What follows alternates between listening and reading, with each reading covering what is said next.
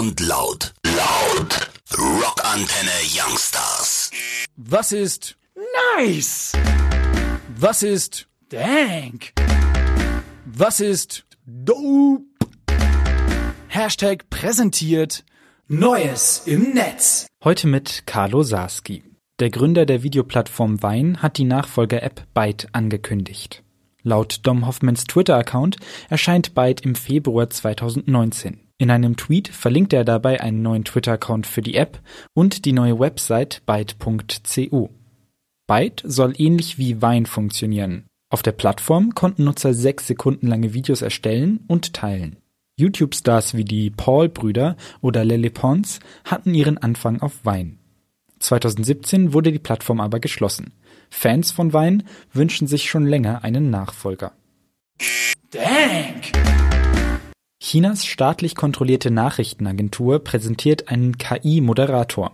Xinhua zeigte den künstlichen Nachrichtensprecher auf einer Internetkonferenz in der ostchinesischen Provinz Sheiyang.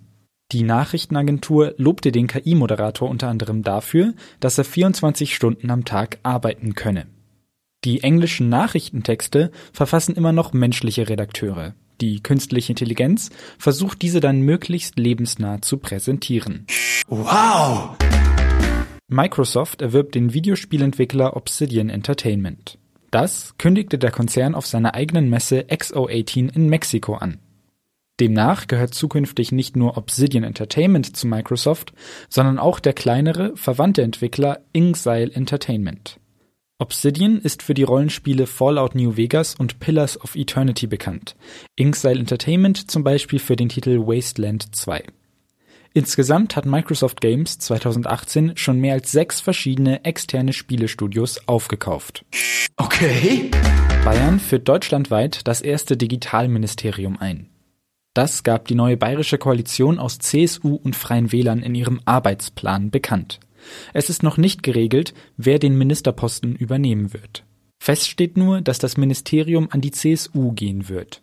Ah ja. Die kontaktlose Bezahlform Apple Pay kommt nach Deutschland. Apple ließ verlauten, dass die Möglichkeit, kontaktlos mit dem Handy zu bezahlen, bald in Deutschland vorhanden sei. Banken wie die Deutsche Bank, Hypovereinsbank und Comdirect kooperieren mit dem kalifornischen Technologieunternehmen. Nutzer können so mit ihrem Smartphone unter anderem in diversen Supermärkten und Modeketten per NFC-Terminal bezahlen. Yay!